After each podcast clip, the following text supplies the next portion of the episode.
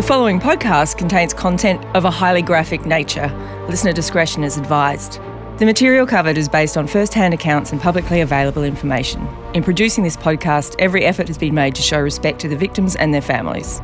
Support for this episode comes from the country's leading mapping technology and services provider, Esri Australia. To learn more about how Esri Tech is making a difference in crime analysis and public safety, head to Esri Australia that's esriaustralia.com.au slash crime.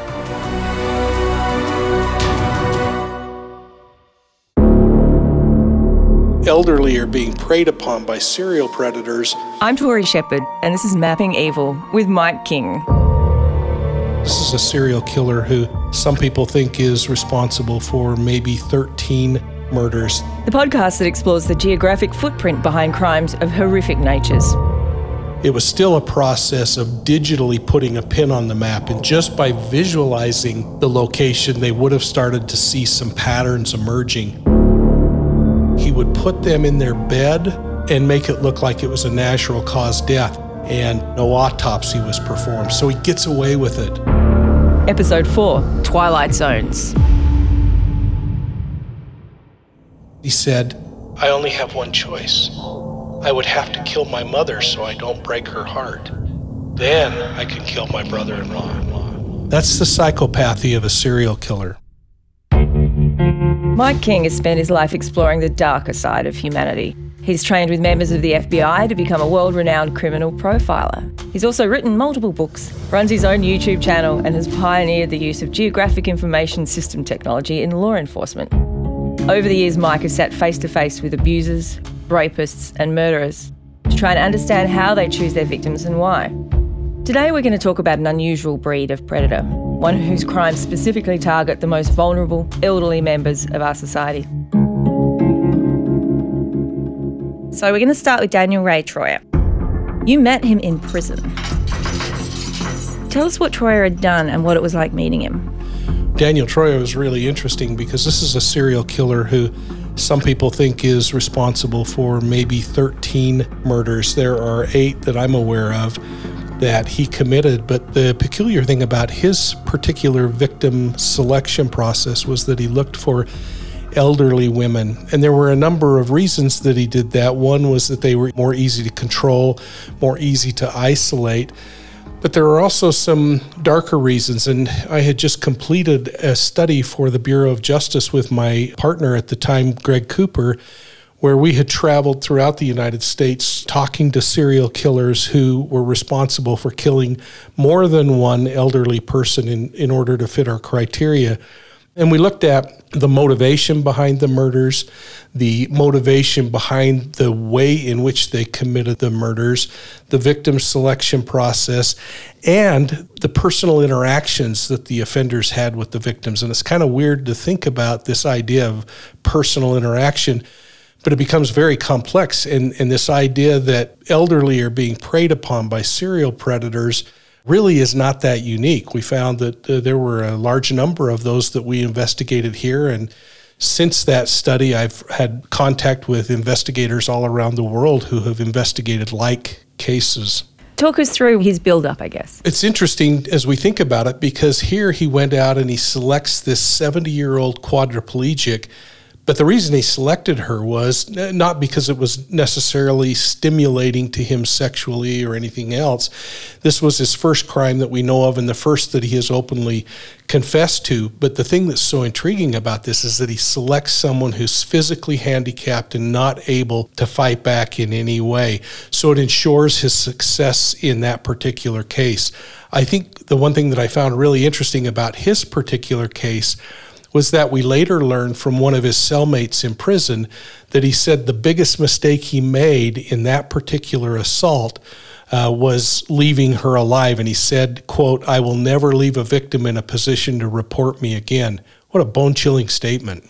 You're right. They just went right up and down my spine so tell us a bit more about where he was. So we're talking Salt Lake City, Utah. He has a hunting ground. Is that how this works? If we look at serial predators, kind of like we would look at animal predators, we uh, have to take into account that they're going to hunt where they're going to be successful. And that as long as they're successful and they're not being frightened off by law enforcement or for an animal, a predator of greater power, they're going to continue to hunt in an area they're familiar with and that they understand and they know the back alleys to. This individual was very much the same. He comes out of prison. The next thing he does, almost immediately, and I think it was just within a matter of days, he seeks out a 54 year old woman named Diesta Easthope and the thing that was so intriguing about her, Tori, is that this woman was actually the mother of one of his cellmates in prison, a guy named Ronnie Easthope, who was dubbed the Sugar House Rapist and had gone to prison for the rest of his life.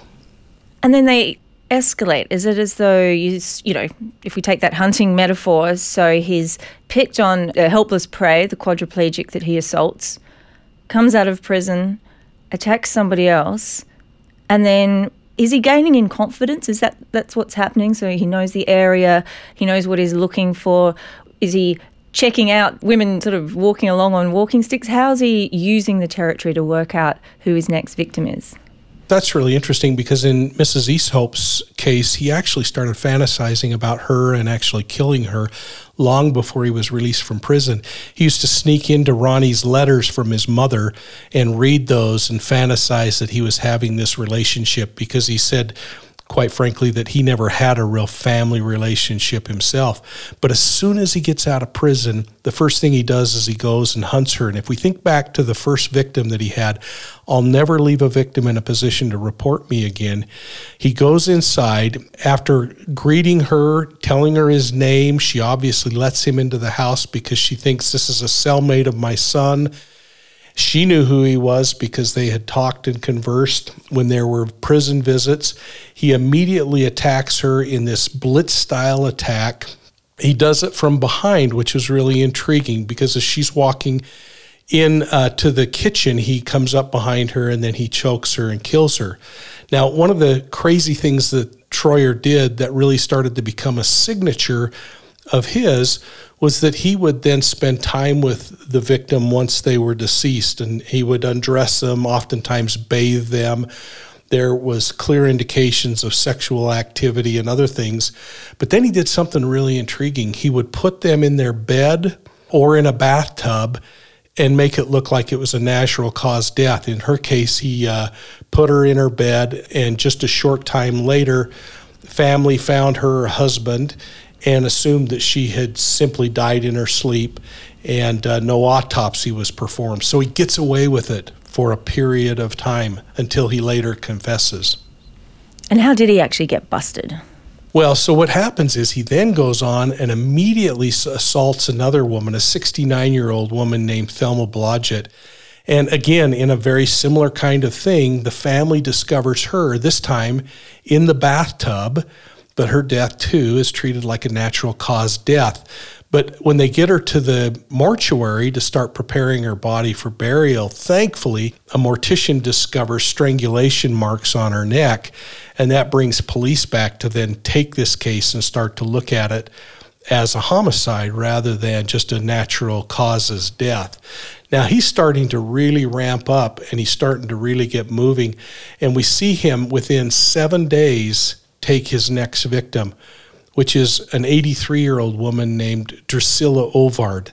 Again, in the very similar kind of display of activity, he blitz style attacks. But now something really interesting is coming on because with Thelma Blodgett, he also strangles her from behind. But his confidence is starting to grow. And when he confesses, he says he's now ready to start looking into the eyes of his victim as he kills him. And so now he's facing the victim head on and looking into their face as he strangles them to death. And then her body is found in the bathtub and she's treated as a natural cause death as well. This transition that we see, though, is really intriguing because we see him starting to gain confidence. But more importantly, what we're starting to see is he's going from what we might consider to be a more organized approach to a starting to show some disorganization. So you've got older people found dead. Eventually, they work out, oh, this isn't just a natural death. How did all of that lead to him? Actually, a burglary detective was looking at Daniel Troyer for a house burglary. And Troyer at this time starts feeling the heat come on. And before I give you the answer to that, I want to just touch on two other deaths that he's responsible for, where he then finds an 88 year old woman named Ethel Lukow. But he sneaks over to her house, kills her, and leaves her. Uh, her death also is determined to be a natural causes death.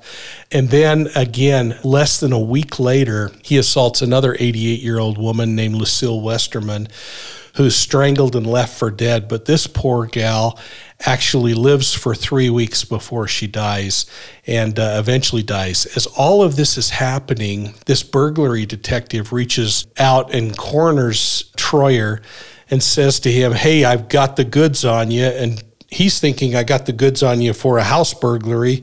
And Troyer thinks that they've got him on the murders and he confesses to the murders. Let's go back to Salt Lake City. Is there a way now that you would have been more easily able to track and go, if that was there and this attack was over here, to just kind of map that out so that you get the pattern emerging earlier? And I'm asking that not just to say, hey, somebody should have solved it earlier, but also if I was in Salt Lake City and my elderly parent had died in a similar area, I'd be wanting to know, hey, you guys, aren't you kind of mapping this guy who seems to have a territory that he works within? In those days, the pin mapping that was going on honestly was sticking a pin in the map and trying to then tie those pins to each other. And it was often done with yarn and other kinds of things as we started to put it together.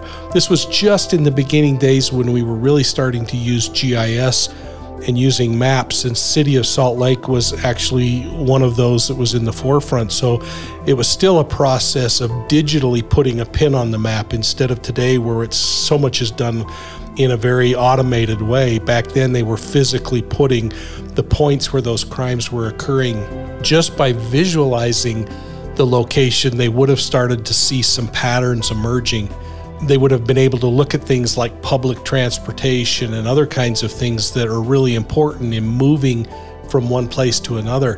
One of the things that we have today at our fingertips that is much more easy to interrogate and understand is electronic data of things like parolees and probationers who are on paper for sexual assaults or homicides or burglaries. And if then we could have, and of course, hindsight's so wonderful, but if we could have been able to even see that, hey, who were the recent parolees and what was their victim selection process like, they could have quickly identified that here's a guy who just came out of prison, and then all of a sudden, all these old ladies start turning up dead. I imagine today, then, if there was a pattern emerging like that, that ask every death to be more closely investigated if it was in a small place like that.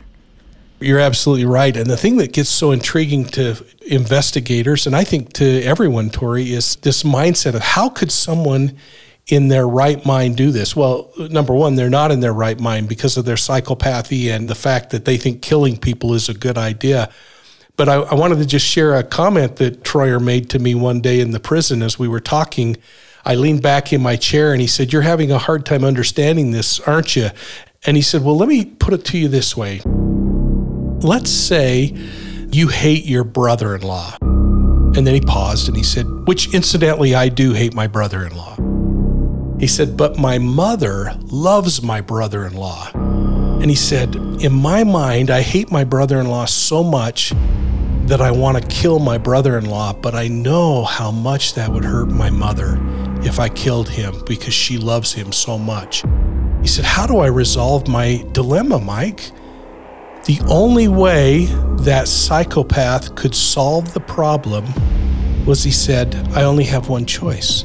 I would have to kill my mother so I don't break her heart. Then I can kill my brother in law. And then he's looking for substitute mothers. Yeah, that's the psychopathy of a serial killer. So the next territorial predator that we're going to talk about today is John Wayne Glover. Tell us about him because he was living on the rich north shore of Sydney when he killed a lot of people. He was a pie salesman. He always went to the same area. So he was sticking to a beat, wasn't he?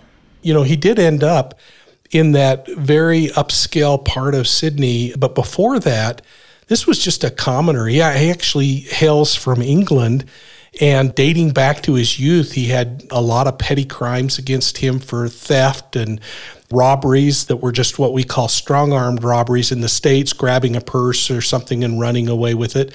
He drops out of school at a young age and he, he joins the army. And we see this sometimes with people where they're trying to just have this macho kind of attitude. But he gets dishonorably discharged from the British Army very quickly for, again, more theft crimes. And somehow he figures out how to immigrate to Australia in 1957. Oh, Mike, in 1957, we would let anyone in. We called them the 10 pound poms, and we basically. we, really? I think, yeah, they just paid 10 pounds to sail over here from England. We needed a lot of workers. We were setting up a lot of factories around the place, and you could bring your whole family over and, you know, basically just grab a big bit of land in Australia you are much more careful today, I can say, having had the opportunity to work with uh, your law enforcement across the country. But this guy goes on, and once he gets into Melbourne, uh, he gets convicted of a couple of more things. And actually, he also gets convicted of several counts of larceny in Victoria. But then we see him starting to escalate a little bit. And by 1962, he's getting convicted for sexual assaults of women and uh, indecent exposure and attempts to commit bodily harm. So we see this guy who's starting to progress and starting to emerge as a, a problem. He uh, then meets this light of his life and her parents invite them to come and live with them in this upscale neighborhood in the Sydney metropolitan area in Mosman. And there, all of a sudden, this kid from the sticks in England is feeling like he's among the rich and wealthy uh, living in this area. And for a very short period of time, everything seems to be going well, but he starts to have some problems with family dynamics and other kinds of things. Well, I wonder if he felt a bit as though he's married above his station he is this kind of scruffy guy from Wolverhampton and now is in this very posh area, living in a posh house with a posh mother in law who maybe didn't think that he was good enough for her little daughter. Yeah, you know, that seems to be kind of a resonating theme the rest of his life, doesn't it? And so he ends up having to take this traveling salesman job selling pies around the region. And uh, I suspect that the mother in law was constantly saying, Yeah, you know, why can't he provide? He's living in our house. Right. And as a pie salesman back then, I mean, you were literally just driving around to different places, taking orders and dropping off orders. So this guy who's building this resentment, particularly towards older women, because he didn't like his mum much either, but now he hates his mother-in-law. He has the opportunity to, I guess, drive around different places, all in the same area, that lovely North Shore, and has a reason to be. Well, he went to nursing homes, right? Yeah, that's really interesting. And then he ends up volunteering even at, I think it's called the Senior Citizen Society. And about this time that he's doing this, all of a sudden he experiences a whole bunch of tragedy in his personal life. His mother gets breast cancer and dies. He gets breast cancer. Now, that's relatively rare for men and it results in him having some additional kinds of problems. In fact, I think he even uh, had to have his testicles removed and some other things. So he starts to. Oh, I mean, I can feel guys out there going, oh, yeah, ow. You know, you can see how he's starting to feel emasculated. Yeah, yeah, that's really interesting, isn't it? Because we, in the profiling world, we talk about that as being kind of a triggering event where things start to happen. And then to add insult to the injury, his wife picks up takes their two daughters, files for divorce, and moves to New Zealand. And all of a sudden, this guy is on his own and he's filled with anger and frustration and doubt and fear. And then we start seeing his crimes start to happen. Talk us through that because, like with all these serial predators, you start to see both a geographical pattern emerge, but also the demographic pattern emerge. Geographically, it was the nice North Shores suburbs of Sydney, very leafy, very affluent, and demographically, it was older women, maybe who looked a little bit like his mother in law. Well, you know what? That's been a real interesting question, and I haven't seen a picture of his mother.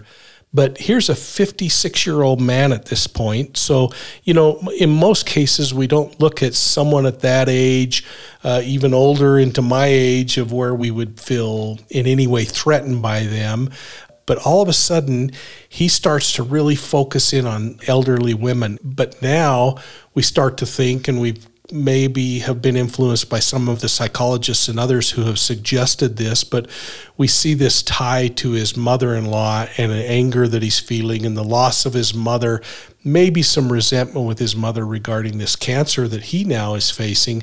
And all of a sudden, he starts going out and hunting for elderly victims. I don't know if you've been to Mosman around that area, and I, I think the leafy suburbs people would think, oh, that wouldn't happen to people here. So that they may be wary because I think he started following some women home. That's exactly right, Tori. In fact, I, and, and yes, I have been to those areas. Thankfully, I've been able to work with law enforcement all throughout Australia I've had the opportunity to go into each of those communities in at least the major cities in every state within your country. And I've been able to kind of get a feel of things and a, and a sense of the environment. And so even when I looked on the maps uh, as we started plotting out where all of these homicides occurred, it was really kind of nice because I recognized landmarks. I recognized where I caught the train to go up to the mountains and, and uh, enjoy a Sunday afternoon. And all of a sudden in 1989, we have this kind of a pre murder event where he robs a woman named Margaret Todhunter and he, gets $209 is all. This is an aggravated robbery where he physically assaults her and takes her money. And this interesting signature happened in the way he assaults. But then we see an interesting signature mark in what he does every time he gets the money. And I think you've uh, read up a little on that, haven't you? Yeah, so it goes straight to the pokies. You call them slot machines, right? At the RSL Club, which is the Returned and Services League, which is a not uncommon place to go. But I did read that he possibly got a thrill out of murdering, you know, an elderly woman, taking a fairly insubstantial amount of cash, and then going down to the RSL. And then he would like buying drinks for other older women there. This is one wacky guy. But he quickly created that habit of I go here and then I go here, which I found really, really interesting because you would think he'd be thinking, oh, I shouldn't set a pattern because the guys with their little pin maps, they're going to work it out. But he just was driven to. You know, and sadly, in this case, it took a long time to work it out because he then, uh, shortly after, it appears, assaults a woman named Florence Broadhurst, a 78 year old uh, artist. A name that will be very familiar to Australians, I think. She's, she's still quite well known today. Yeah, now why is that? So she's quite a famous designer. And I was like, Florence, yeah, Florence Broadhurst. So he was moving in some pretty high circles, actually. Maybe it's just a factor of being in Mosman, but you would think normally a man like Glover wouldn't come into contact with a woman like Broadhurst, but he knew her. Oh, that's really interesting. Yeah. Well, he denies ever having anything to do with her death, which I find interesting and yet I guess not too surprising, but but it's only a short time later, March 1st in 1989, that he sees an 82 year old woman named Gwendoline Mitchelhill who's walking down the street, and he makes sure that he takes enough time to go back to his vehicle and he pulls out a hammer and he tucks it in under his belt line and he follows her to her apartment over on uh, Military Road. And as she's opening the door, he comes up from behind her and strikes her with that hammer. Think about the blunt force trauma from a hammer when you're nailing a, a nail to the wall. He assaults this woman violently and really acts out a lot of uh, aggression and, and overkill in this assault. Then he ends up taking $100 and he goes to the RSL immediately after. To have his little celebration, but also maybe to self congratulate that, you know, as he spends that money, you know, put some of the pokies, buys maybe a shandy for another older lady. He's kind of like, look at me, they can't catch me. And I was reading that his, you know, his poor family always said that he'd later he'd watch the police announcements on TV and be like, yeah, they can't catch me. So I guess he got complacent but he was caught. Yeah, he, he goes on and he commits uh, quite a few others. Well, we don't even really know how many, right? So here's a guy who goes on and he continues like every couple of months committing another homicide. They're all in a very similar kind of pattern because he's already pummeled them with this hammer. They most likely are already dead. But that's not enough for a, a sadist and a predator like this. He then has to kind of ceremoniously remove their pantyhose and then strangle them with their own pantyhose. And in, in one particular case, it appears that he's just even more aggressive than normal and leaves a lot more damage than in other cases. But then he ends up posing these victims. He stacks the shoes nicely to the side. If they have a cane, he puts the cane down very nicely uh, next to it. But we see him reporting this pattern over and over again as he commits these assaults. And so we would refer to those as signature aspects in the case. And a signature is different than an MO, a modus operandi, where um, a MO would be something that's kind of necessary to complete the crime. A homicide to kill someone would be, you know, part of what's necessary in order to complete that crime. But signature is much different because it's a quirky little thing that makes no difference in the crime, but it's just something that the offender has to do to satisfy some kind of weird itch that they've got inside. And for him, it was maybe it was fantasizing that he actually was having some kind of escapade and removing their clothing. Uh, maybe it was a completely different reason, but we see this repeated over and over again. And then we see him start to escalate and start to sexually assault victims in the care centers and other places, which leads to his arrest. Now, can I tell you a little story about some of the visits that he did? So, the cops were starting to get interested, and I think they had some hints about him. Somebody had spotted him behaving suspiciously around one nursing home, and so investigators were going into nursing homes and saying, We've got this sketch of this guy. Do you know who he is? And in one nursing home, a woman there said, oh, is he a pie salesman? And the investigator goes, yeah, yeah, he's a pie salesman. Do you know him? And she went, uh, yeah, is that is that John Wayne Glover? And the investigator went, yes, yes, it is, thinking, woohoo, we've got a positive ID. And the woman then goes, uh, that's my husband. yeah. so that's an interesting thing about the small territory, isn't it? You know, you're putting those pins in the map, and one sometimes one pin accidentally hits another pin. They think it's sort of a breakthrough, but then she, of course, goes and tells her husband that they're hunting for him. So that leads us to the place where he got caught when he went to Joan Sinclair's house. And now this was a slightly different one because he seemed to know her. So he went up and knocked on the door and went in.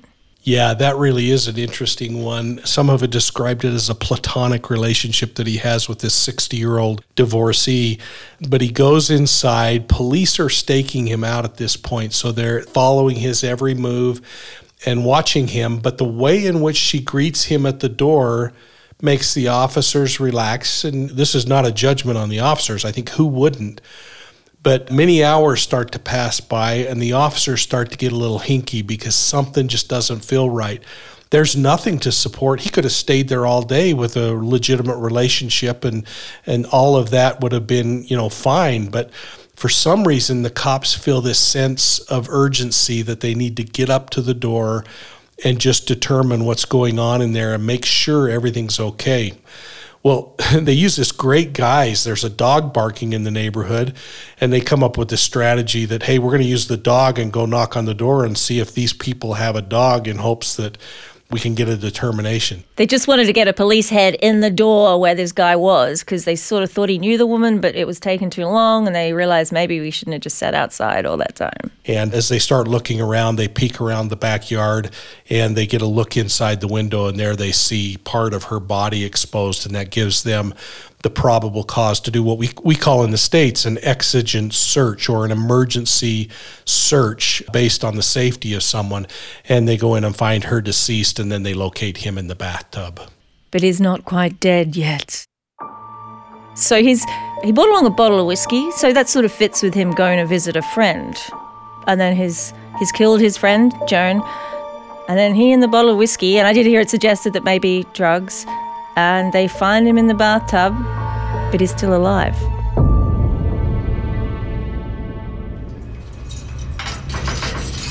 When he gets to Lithgow prison and is confessed, he keeps hinting that maybe there's more. Absolutely. And you know what, Tori? I believe without much reservation that there are definitely more victims and that these, in his case, that there were more that he didn't report.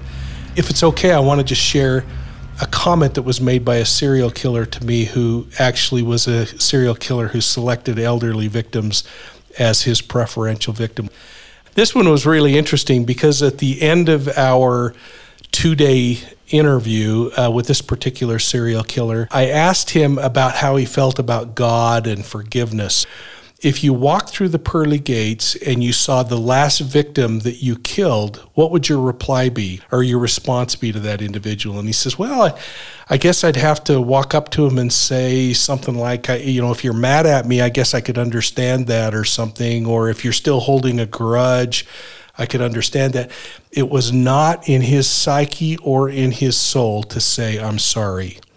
And as we talked, I stopped and I said, If you were released from prison today, what's the first thing that you'd do? And a slight smile came across his face, and he said, I'd go out and I'd kill an old lady. Well, that guy's never going to see any pearly gates as far as I'm concerned. One thing we should make sure that we do is send people to the website, mappingevil.com.au. And also, you're going to be able to have a look at a map of how this was all set out, about how this guy worked through those leafy northern suburbs shores. Mike, thank you so much for this latest episode of Mapping Evil with Mike King. We'll be back again very soon, but for now, thank you to today's sponsor, Esri Australia, whose mapping solutions help public safety agencies across the country to predict and fight crime, track the crims, and keep us safe. Um, you can also get a free trial of the Esri software, so go to mappingevil.com.au again there's all sorts of goodness. Go and have a look at the website for heaps more information. Come back to us for the next episode. Mike, Thank you again so much for your nuanced insight into how to understand a murderer and how to work out how they find their victims, how they interact with them. Oh, yes. And uh, I just look forward to coming back again and, and we'll take off with the next case. I look forward to having fun talking murder with you again, Mike King. Thank you. Thanks, Tori. If you've found the content covered in this podcast distressing, support is available from Lifeline on 13 11 14. And if you have information about any unsolved crime, please contact Crime Stoppers on 1800 333 000 or go to crimestoppers.com.au. This is a Boustead Geospatial Technologies production. This episode was narrated by me, Tori Shepherd, and Mike King. Sound designed by Fig Media with editing support from Kim Douglas, Gabby Patterson, Circa 3 and Podbooth Studios. Artwork by Superscript, and our executive producers are Raquel Jackson and Alicia Cooperitsis. And finally, this production would not be possible without the support of Esri Australia.